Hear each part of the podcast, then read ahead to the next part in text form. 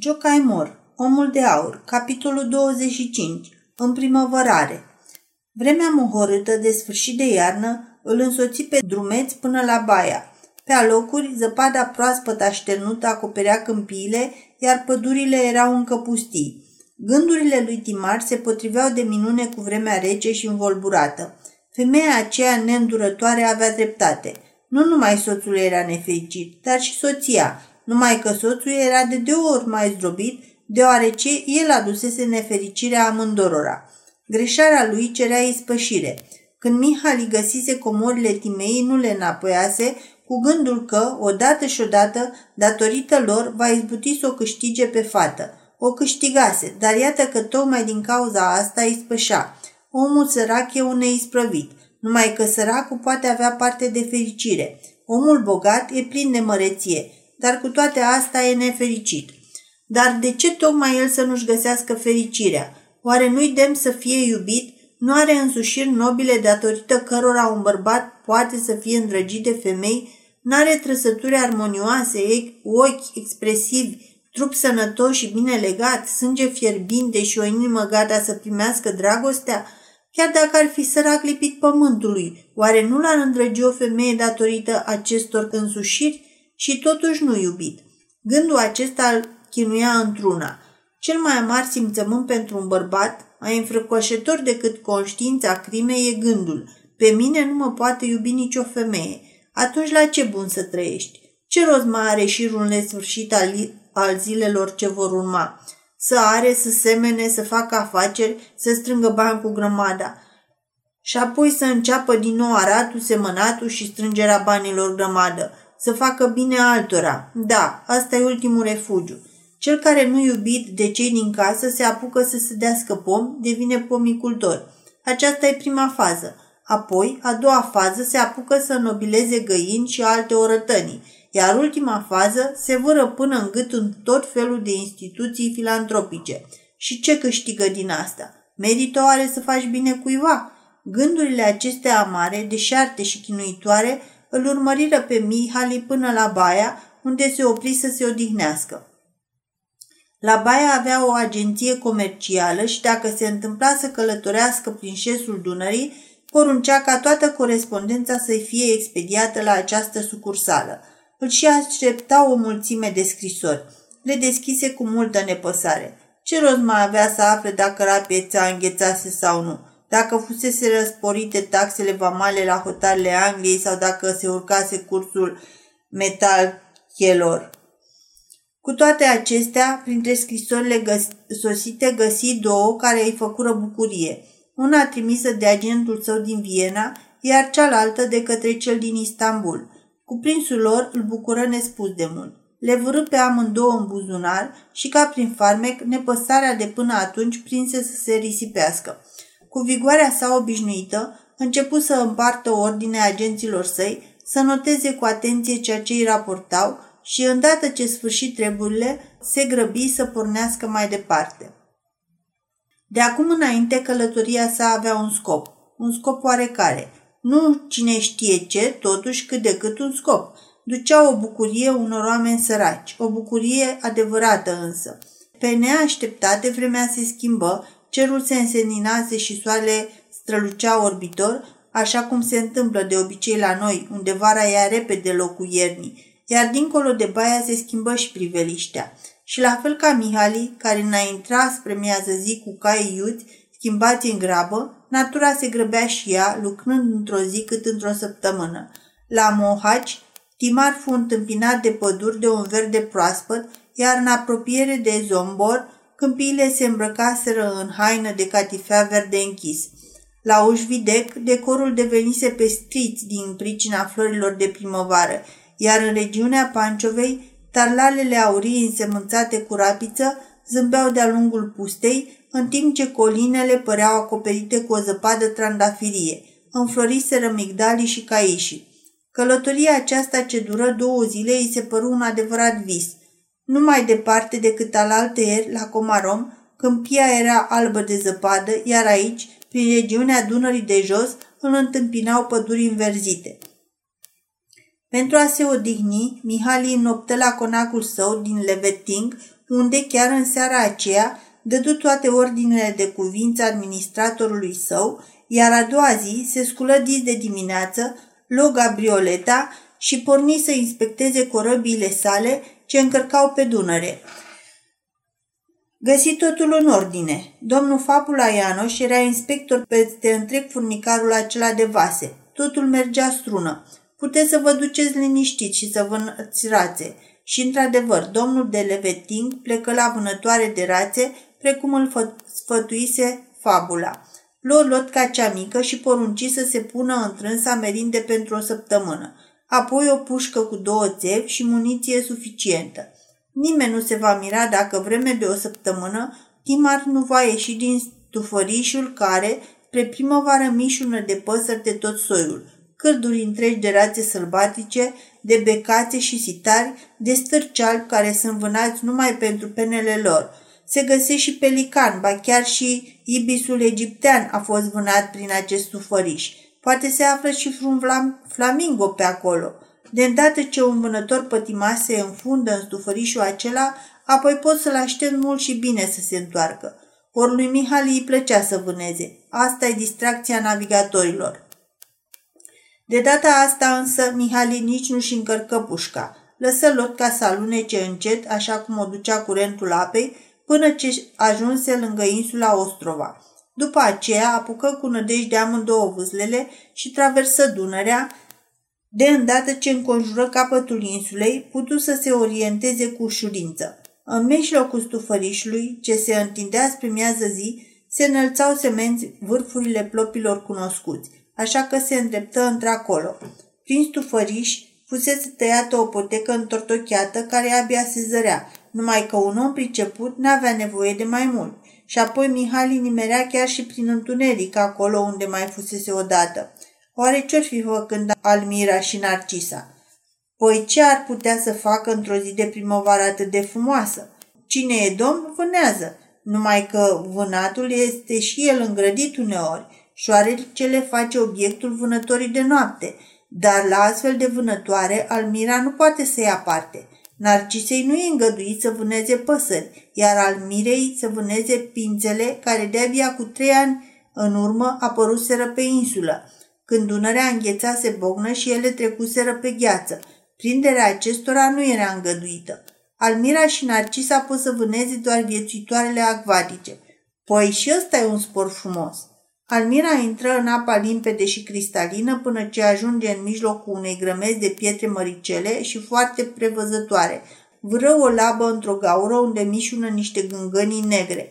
Deodată una din gângănii țâșnește. Almira scoate laba din gaură și scâncind și văicărindu-se, aleargă spre mal în trei picioare, deoarece de-al patrulea i-a agățat un rac negru care îl strânge zdravă cu foarfecele lui.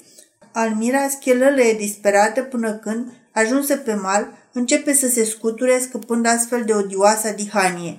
Apoi, împreună cu Narcisa, o ia în primire și amândoi încep să descoasă, vrând să știe cam la ce preț ar lăsa să îi se scoată carnea de pe oase.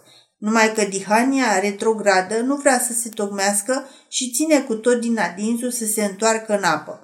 Văzând astea, cei doi vânători încep să o pălmuiască cu labele în, aș, în fel și chip până ce izbutesc o răstoarne pe spate. Dar iată-i pe tu trei în mare încurcătură, căci nu știu ce trebuie să mai facă. La una ca asta nu se pricepe nici Almira, nici Narcisa, nici dracul. Deodată însă, atenția Almirei este atrasă în altă parte.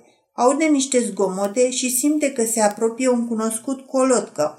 Câinele nu latră, ci doar mărie încetișor. Un mărâit prietenos de parcă râde, așa cum îi stă bine unui bătrân ca dânsul. Recunoaște cine-i vâslașul. Mihali sare pe mal și leagă lotca de trunchiul unei sălcii, apoi mângâie capul Almirei întrebând-o. Ei, cum mă mai duceți pe aici? Nu s-a întâmplat nimic rău?" Câinele îi răspunde la toate întrebările, numai că, fără îndoială, în graiul câinilor newfoundlandez.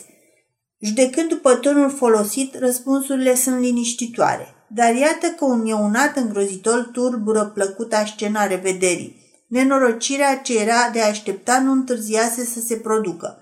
Narcisa se apropiase atât de mult de Dihania răsturnată care își bălăbănea picioarele, încât o pereche de foarfeci o înhățase de ureche, în vreme ce șase perechi de cârlige îi se înfipseseră în bot. Într-o clipă, Timar la locul cu pricina și, datorită obișnuitei sale prezențe de spirit, înțelese gravitatea primejdiei. Apucă, deci, pe criminalul cuirasat în așa fel, încât armele lui nu puteau să-l atingă și îl strânse zdravăn de cap, silindu-l să-și elibereze victima. Apoi îl trânti cu atâta putere de mal, încât Dihania se destinse îndată, pledând iadului sufletul său negru. Narcisa, plină de recunoștință, sări pe umărul cavalerului care o salvase și stând acolo, continuă să mârie furioasă spre dușmanul răpus. După această introducere eroică, care cred că poate fi găsită în orice roman, Timar început să descarce lucrurile din lotcă. Ori totul era pus într-o desagă, iar desaga putea fi dusă ușor în spate. Dar pușca, ce te faci cu pușca? Almirei nu-i place să te vadă cu pușca în mână. Să o lase pe mal nu e nimerit, deoarece poate să treacă cineva pe acolo și să o ia. Timar se hotărâ să o încredințeze Almirei, care, ținând-o de-a curmezișul în fălcile leoniene, porni înainte, ducând arma ca pe un trofeu, așa cum micul pudel duce bastonul stăpânului său. Narcisa continua să stea pe umărul lui Mihali și să-i toarcă drept în ureche. Mihali înainta condus de Almira. De îndată ce păși pe cărarea năpădită de iarbă ce ducea spre mijlocul insulei, parcă întreg sufletul îi se primeni. Peste tot o liniște de nedescris, o singurătate odihnitoare. Tocmai înfloriseră pomii fructifere ai acestui paradis, adevărate piramide de flori albe și roz, iar printre ele se zăreau peșteri formate de rugii trandafirilor sălbatici, aplecați până la pământ, unde se întindea minunatul covor al ierbii, un covor verde, brodat cu albastru violetelor și cu auriu gălbenelelor. Razele de aur ale soarelui stârneau dragostea florilor, astfel că mireasma lor îmbălsăma văzduhul. Cu fiecare răsuflare, omul trăgea în piept aur și dragoste. Pădurea aceea de flori părea cuprinsă de un freamă tainic, ca într-o biserică, și pentru ca biserica să aibă și cântăreți, pe vighetoarea înălța spre cerul ruga, iar ciocârlia lăuda din salmii Sfântului David. Cânta însă mult mai minunat decât regele David. Când tufișurile de lilia cu crengile încoronate de flori violete se desfăcură la un moment dat lăsând să se întrezărească coliba aceea mică de pe insulă, fără să vrea, Mihali se opri fermecat. Căsuța cea mică părea cuprinsă de flăcări, dar nu de flăcările unui foc, ci de pălălaia trandafirilor agățători, care o acoperiseră până sus și se împrăștiaseră jur împrejurul ei pe o întindere de aproape două pogoane. Se aflau acolo mii de tufe, arbuși groși, piramide, garduri vii și umbrare, numai și numai de trandafiri. Era o pădurice, o dumbravă, un labirint alcăduit din arbuști de trandafiri, al călor colorit îți lua ochii, răspândind până departe o mireasmă îmbătătoare, o atmosferă de bazm. De-abia pășise pe una din cărările întortocheate ce duceau printre boschetele de trandafiri, că un strigă de bucurie venind să-l întâmpine pe Mihali. Se auzi strigat, A, domnul Timar! Iar cea care pronunțase numele venea în întâmpinarea lui. Timar o recunoscut după voce. Era Noemi. Da, micuța Noemi, pe care nu mai văzuse de doi ani și jumătate. Cât de mult crescuse, cât de frumos se dezvoltase și se împlinise. Pe chipul ei strălucea o roșață sănătoasă, iar în adâncul ochilor pâlpâia parcă focul unui altar. Nu mai purta aceleași verminte ca altă dată, dar avea totuși un aer familiar, drăgălaș și în părul ei bogat și auriu fusese prins un boboc de trandafiri. Ah, domnul Timar, strigă copila fugind în întâmpinarea celui care susea și întinzându-i încă de departe mâna. Apoi salută oaspetele, strângându-i mâna cu o căldură sinceră, plină de bucurie. Mihali răspunse la salut și câteva clipe nu-și putu dezlipi ochii de pe chipul ei. Iată totuși un chip care strălucește de bucurie atunci când îl vede sosind. Ce multe de când nu v-am mai văzut, spuse fata. Ce frumoasă v-ați făcut, răspunse Timar și în cuvintele lui, atât de firești, răsună și gingășie și asprime. Într-adevăr, fata devenise și mai frumoasă în răstimpul anilor care trecuseră. Există o ciudățenie fiziologică ce se remarcă la tinerele fete. La unele, nespus de frumoasă, când trec de vârsta pubertății, liniile feței se lebărțează, se îngroașă, devin greoaie, pe când la altele un farmec ascuns le modelează trăsăturile, dându-le o perfecțiune nebănuită, așa încât devin neasemuit de frumoase. Oare are acest fenomen o explicație firească? Oare sentimentele în evoluția lor transformă chipul în curs de maturizare? Ori pornirile bune și rele, tristețea și bucuria sunt cele care modelează liniile feței, așa cum își modelează melcul de mare căsuța. Pe chipul Noemiei strălucea bucuria revederii. Cum? Vă mai amintiți de mine?" întrebă Timar, uitând în mâna lui mânuța ce-i fusese întinsă. V-am pomenit de foarte multe ori. Mama Tereza e sănătoasă? Iată că tocmai vine spre noi. Pe Tereza o vestise Almira, care alergase spre căsuță, ținând în gură pușca ce-i fusese încredințată, așa încât Tereza putuse să afle că sosise un oaspete drag și de aceea se grăbise și ea să vină în întâmpinarea lui. Îndată ce îl zări pe Mihali, grăbi pasul recunoscând încă de departe pe capitanul corăbiei de odinoară, care îmbrăcat într-o haină cenușie, cu desaga aruncată pe umăr, se apropie de casa ei, la fel ca altădată. Bine ați venit, v-am așteptat mereu, îi se adresă ea. Așadar, totuși v-ați adus aminte de noi. Spunând acestea, lăsă la o parte orice etichetă și îl îmbrățișe pe Mihali, privind spre povara pe care acesta o ducea în spate. Almira, strigă ea spre dulăul ce se furișease în spatele ei. Ia de saga asta și du-o în casă. În traistă este niște friptură, ținu să avertizeze Mihali. Așa? Atunci fă bine Almira și ai grijă să nu cumva Narcisa să-și vâre botișorul. Auzind-o, Noemi, Noemi se îmbufnă. Da, de unde? Narcisa nu e atât de necuvincioasă. Pentru a o împăca, Tereza o sărută, iar Noemi primi să fie împăcată în felul acesta. Ei, acum poftim înăuntru, spuse Tereza, apucând familiar brațul lui Mihali. Vino și tu, Noemi. Îndată să duc și coșul pentru că s-a umplut. În calea lor stătea un uriaș coș alb de nuiele, un coș mare cât o barcă, acoperit cu un cearșaf alb, care nu lăsa să se vadă ce înăuntru. Noemi se aplică să-l ridice, apucându-l de cele două toarte. Mihali sări să o ajute. Să vă ajut să-l duceți, că o fi greu. Noemi râse, un râs vesel, copilăros, globiu și ridică ceașaful ce acoperea coșul uriaș. Era plin cu petale de trandafiri. Cu toate acestea, Mihali apucă de o toartă și împreună cu Noemi duse coșul acela uriaș, plin și îndesat cu petale de trandafiri, pe poteca mărginită de la un capăt la altul cu levănțică. Faceți apă de trandafiri din petalele astea?" întrebă Timar.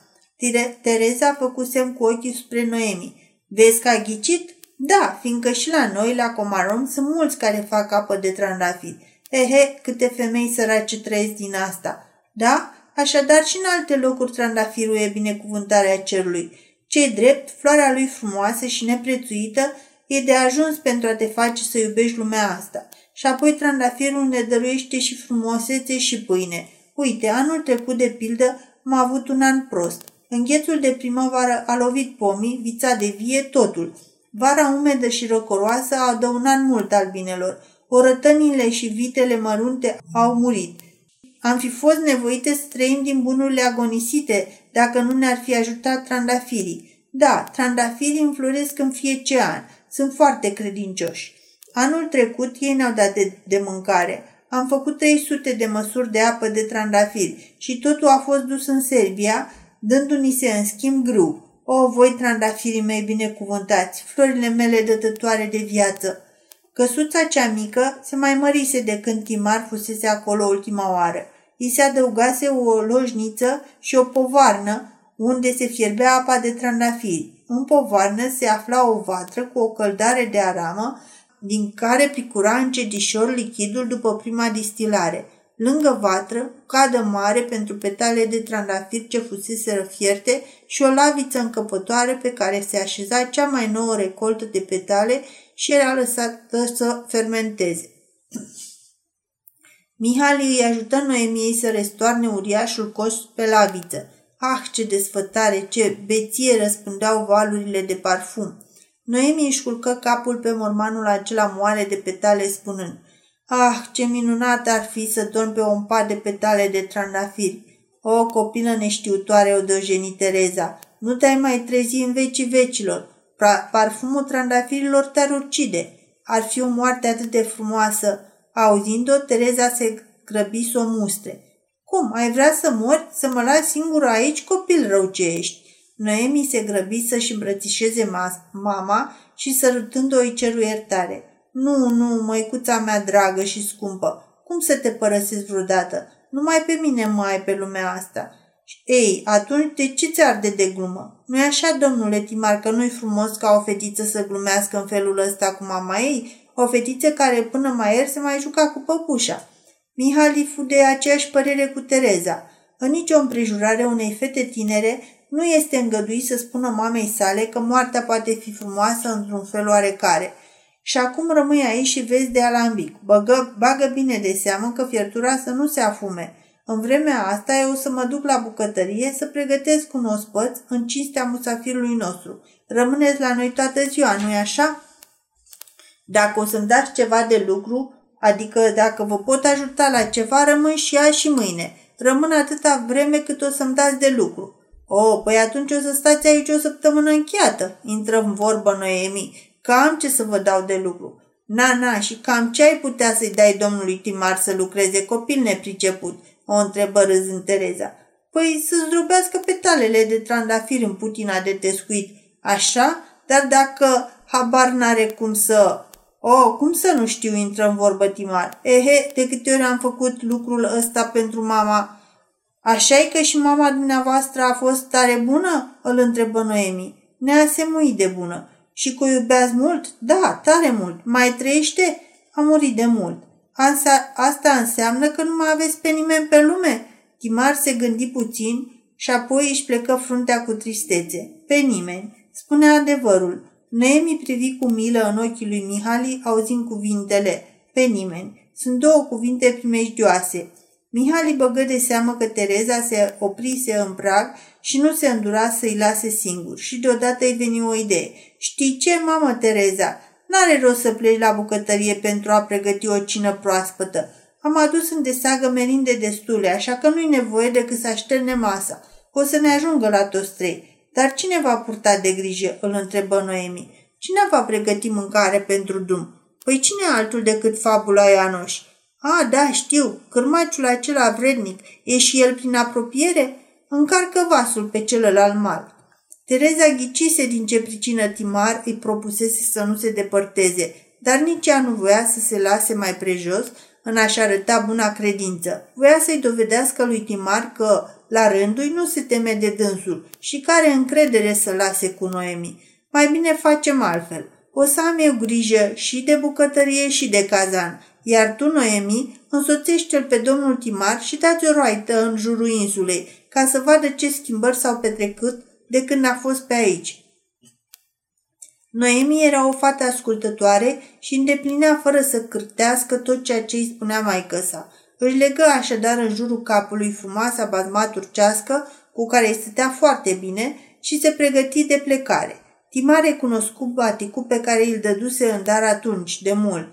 La revedere, draga mea, la revedere, își spuseră fata și mama sărutându-se. Se vede treaba că ori de câte ori una din ele ieșea din casă, obișnuiau să-și ia rămas bun, întocmai ca cei care pleacă spre țări îndepărtate, iar când se întâlneau, peste cel mult un ceas, se îmbrățișau din nou și se sărutau, de parcă nu s-ar mai fi văzut de ani de zile. Sărmanele n-aveau pe nimeni în lumea asta. Fiecare însemna totul pentru cealaltă. Noemi mai aruncă o privire întrebătoare spre maică sa, iar Tereza tădu din cap ca și când ar fi vrut să spună, du-te! Și astfel Noemi și Timar porniră să se plimbe prin insulă. Cărarea era atât de îngustă încât erau nevoiți să pășească aproape lipiți unul de altul, dar Almira fu atât de înțeleaptă că își vârâ pe furiș capul ei mare între dânsii, formând astfel un paravan viu ce-i despărțea. În cei aproape trei ani care se scurseseră, creșterea animalelor se dezvoltase mult de tot pe mica insulă. Urmele mâinilor creatoare se vedeau de la un capăt la altul al insulei. Prin desiș fusese tăiată o cărare, fusese tăiat mărăcinișul ce creștea pe sub copaci, iar plopii crescuseră atât de groși încât doi oameni nu le-ar fi putut cuprinde trunchiul cu brațele. Toți puieții sălbatici fusese altoiți cu altoiuri de soi. Din buta și pitici, mâna pricepută a omului crease un gar viu. Acolo unde se sfârșea livada, un alt gar viu, împletit, o despărțea de o frumoasă pășune cu iarbă grasă, unde pășteau oile și caprele. O mioară mică și albă, ce avea în jurul gâtului o fundă roșie, semn că fără îndoială era aleasa Noemiei, se apropie de dânsii.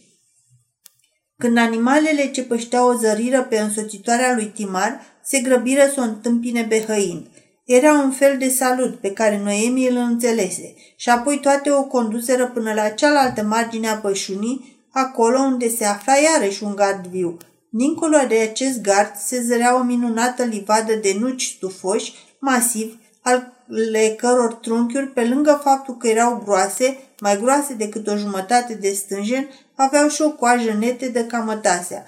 Priviți, zise Noemi, nucii ăștia sunt o adevărată mândrie pentru mama. N-au mai mult de 15 ani, numai că un an sunt mai tineri ca, numai cu un an sunt mai tineri ca mine.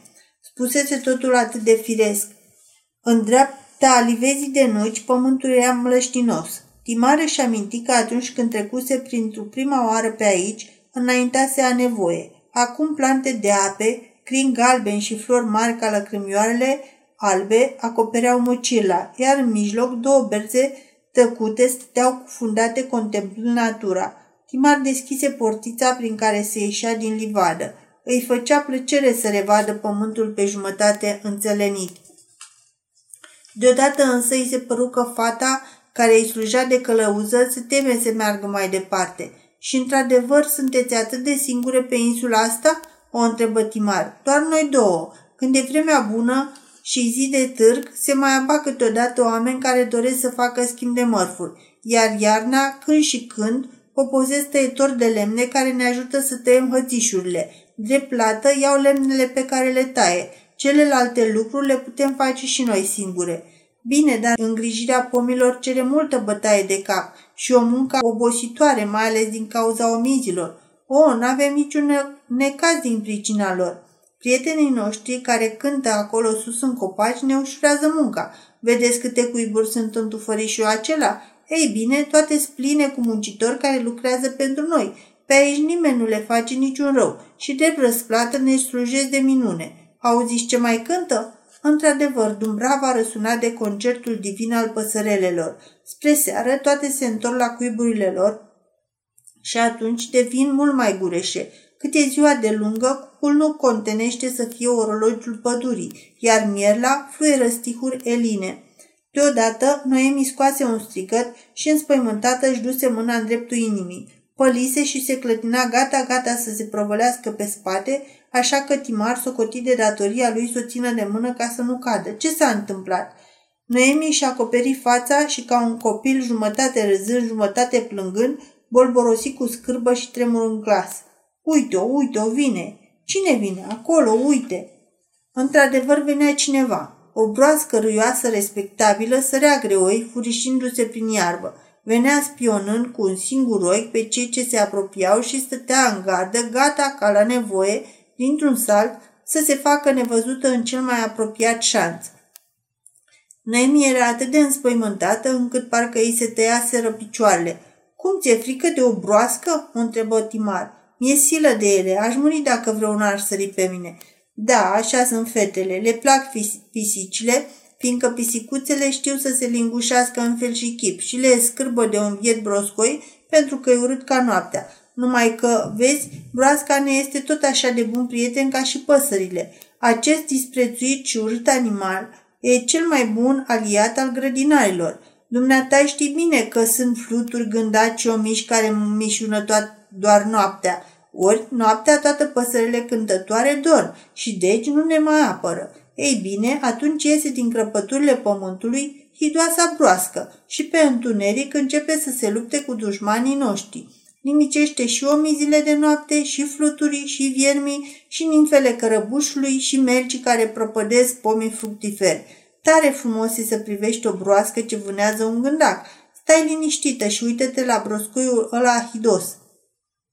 El nu se trăiește prin iarbă ca să te îngrozească pe dumneata. Departe de el gândul ăsta. E o făptură blândă, cu conștiința curată, care nu, se socotește, nu te socotește dușman. Privește acolo, vezi gândacul la albastru care își face vâncoare pioarele? E cea mai primejdioasă gânganie pentru o pădure. Se numește fredelul lemnului și o singură larvă de a lui e de ajuns ca să propădească un pom tânăr. Prietenul nostru ciupit de vărsat și-a pus ochii pe el. Să nu-l tulburăm. Uite, acum se ghemuiește, se pregătește să sară. Privește culoarea minte. Uite, a făcut un salt uriaș și cu iuțeala fulgerului și-a scos limba lungă și îndacul de dispărut, așa că acum îi se văd doar aripioarele care n-au intrat încă în gura broscoiului. Ei, acum aveți că nu se cade să disprețuim chiar atât de mult făptura asta urăcioasă? De fapt, bunul nostru prieten, luându-ne numai după înfățișarea ei care, cei drept, e cam disgrațioasă. Noemi, intrigată, bătu din palme și parcă nu-i mai era atât de silă de broscoi. Apoi lăsă pe Mihali să o țină de mână și să o conducă astfel spre malul apei, arătându-i cât de spirituale făpturi sunt broaștele, cât umor și ce însușiri excepționale au. Timarii vorbi despre broasca azurie de Surinam, spunându-i că regele Prusiei dăduse 4500 de tale pentru o broască din această specie, apoi despre broasca luminiferă, care răspândește în jurul o lumină scânteietoare și obișnuiește să se furișeze în casele oamenilor, unde, ascunsă printre grinzi, cântă fără milă toată noaptea. Când Brazilia, adeseori când broaștele luminifere încep să concerteze în teatru pe cont propriu, întreb pe toți cântăreții și întreaga orchestra operei. Noemi râdea de dușmanul acela îngrozitor – o, râsul stă la jumătatea drumului între ură și dragoste. Numai de n-ar o răcăi atât de urât.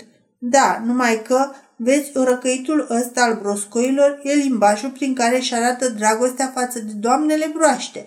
Pe semne știi că numai masculii pot să grăiască pe când femeile sunt mute. Cât e noaptea de lungă, broscoiul îi spune iubitei sale, Ah, ce minunată ești! Ah, ce dulce ești! Și atunci poate cineva să-și închipuie că pe lumea asta există o ființă mai gingașă decât broasca? Noemi era, era fără doar și poate înduioșată. Și apoi broasca e și savantă. Vezi, brotăcelul simte schimbarea vremii. Dacă e rost de ploaie, el știe cu mult înainte. Începe să o răcăie și scoate capul din apă. Dacă simte că va fi secetă, atunci se dă la fund. Așa? Făcă Noemi curioasă. Îndată o să prind unul, se oferi Timar.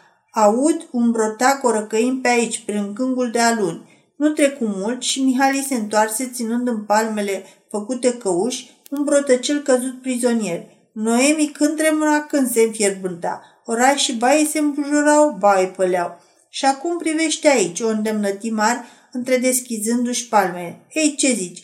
Poți să-ți închipui o făptură mai drăgălașă decât asta? E atât de frumos, verde ca iarba, iar picioarele parcă niște mânuțe de copil în miniatură.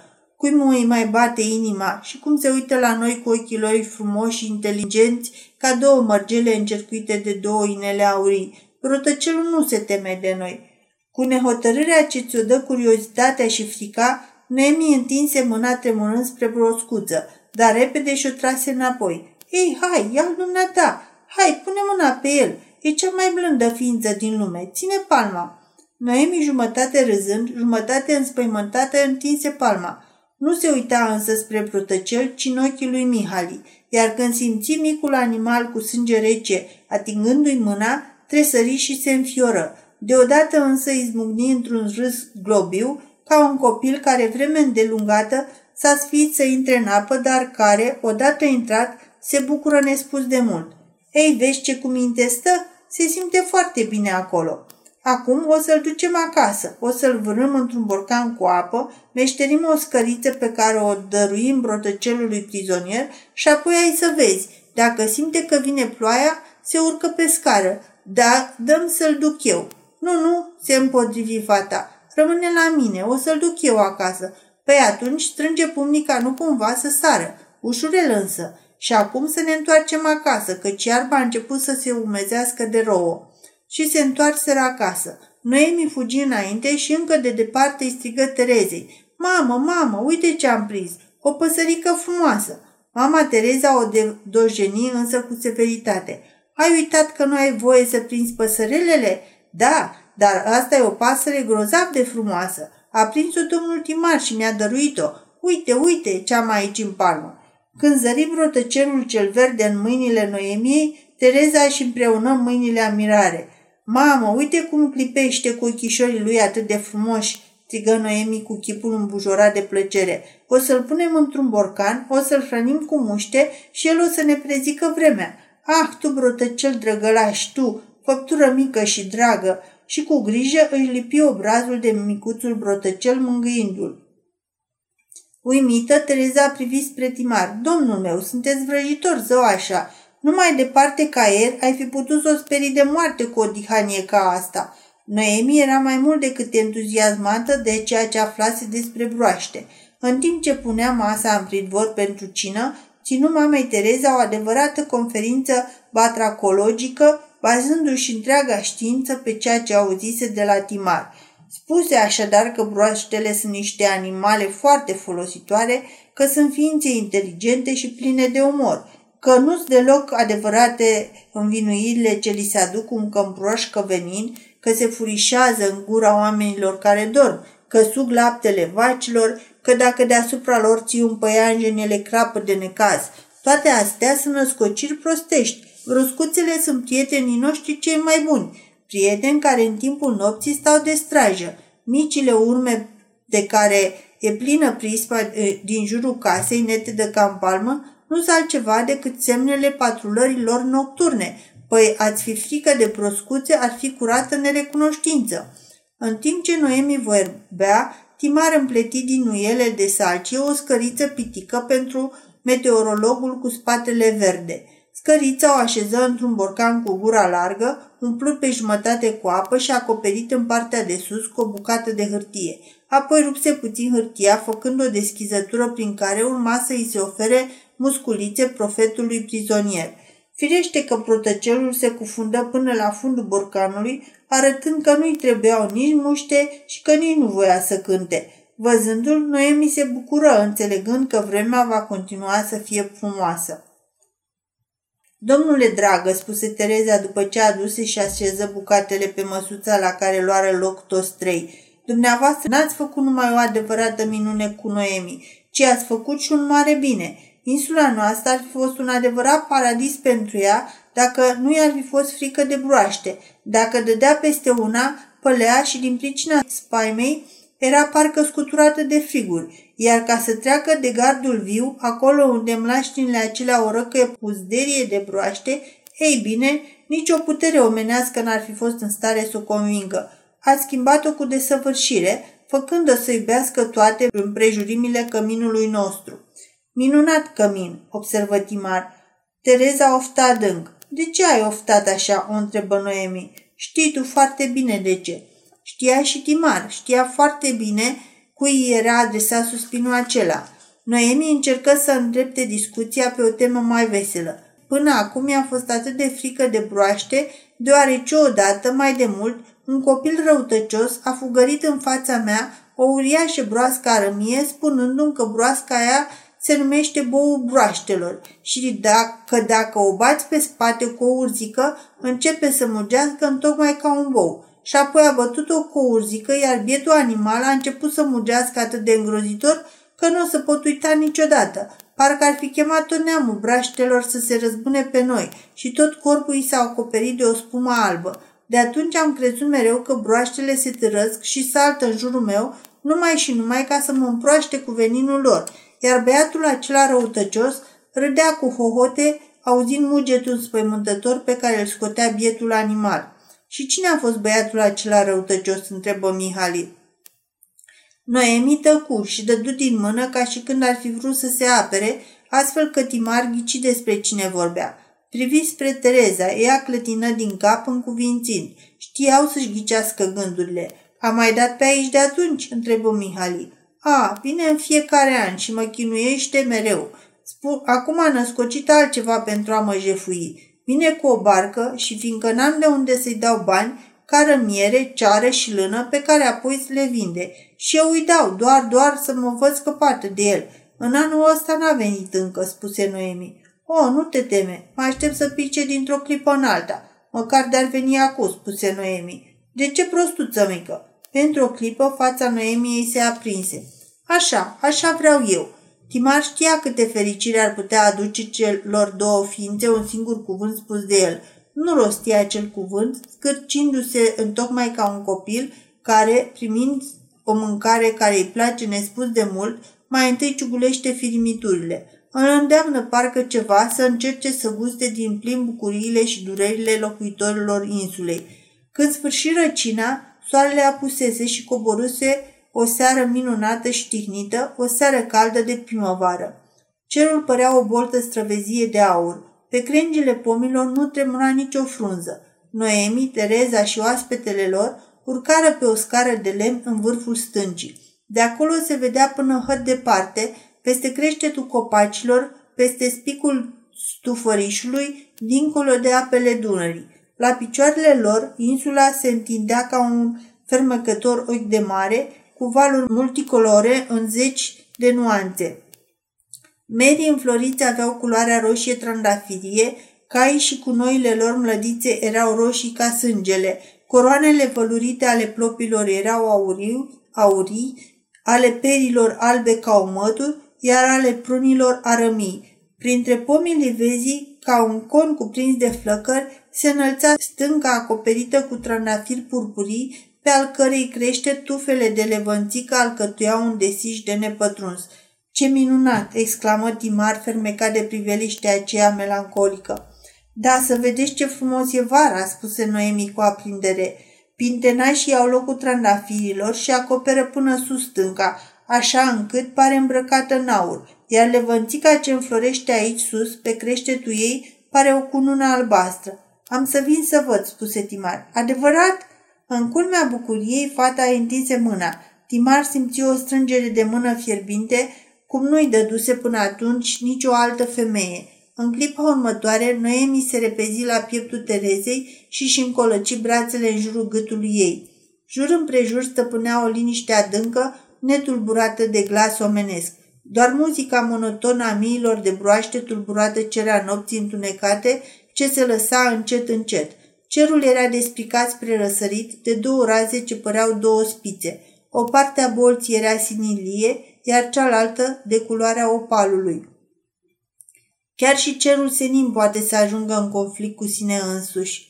Știi ce cântă broaștele?" șopti Noemi mamei sale. Știi ce spun? Ah, ce dragă mi ești! Ah, ce dulce ești! Asta spun toată noaptea. Ah, draga mea! Ah, iubita mea dulce! Și de fiecare dată își săruta mama. Mihali, uitând de sine și de lumea întreagă, stătea acolo, în vârful stâncii, cu mâinile încrucișate pe piept. Luna nouă își furșea razele sclipitoare printre frunzele înfiorate ale plopilor. În clipa aceea, frunzele păreau poleite cu argint. Un sentiment nou și minunat îi umplea inima. Dor sau frică? O amintire care înspăimânta sau o nădejde care îl învia? Bucurie născândă sau durere ce începea să apună? Sentimente care te apropie de Dumnezeu și de oameni sau sentimente care te apropie de animale? Instinct sau presimțire? Înrăurirea lunei sau a freamătului primăverii ce cuprinde copacii, iarba și toate animalele, fie că au sânge cald, fie că au sânge rece. Tot așa stătuse cu ochelari deschiși și atunci, când privise luna ce apunea trimițându-și razele până în prova corăbiei scufundate. Fără să-și dea seama, gândurile lui vorbeau cu lumina fantomatică a razelor de lună și apoi glăsuiau întrânsul. Tot nu mă înțelegi? Mâine o să vin iar și atunci o să mă înțelegi.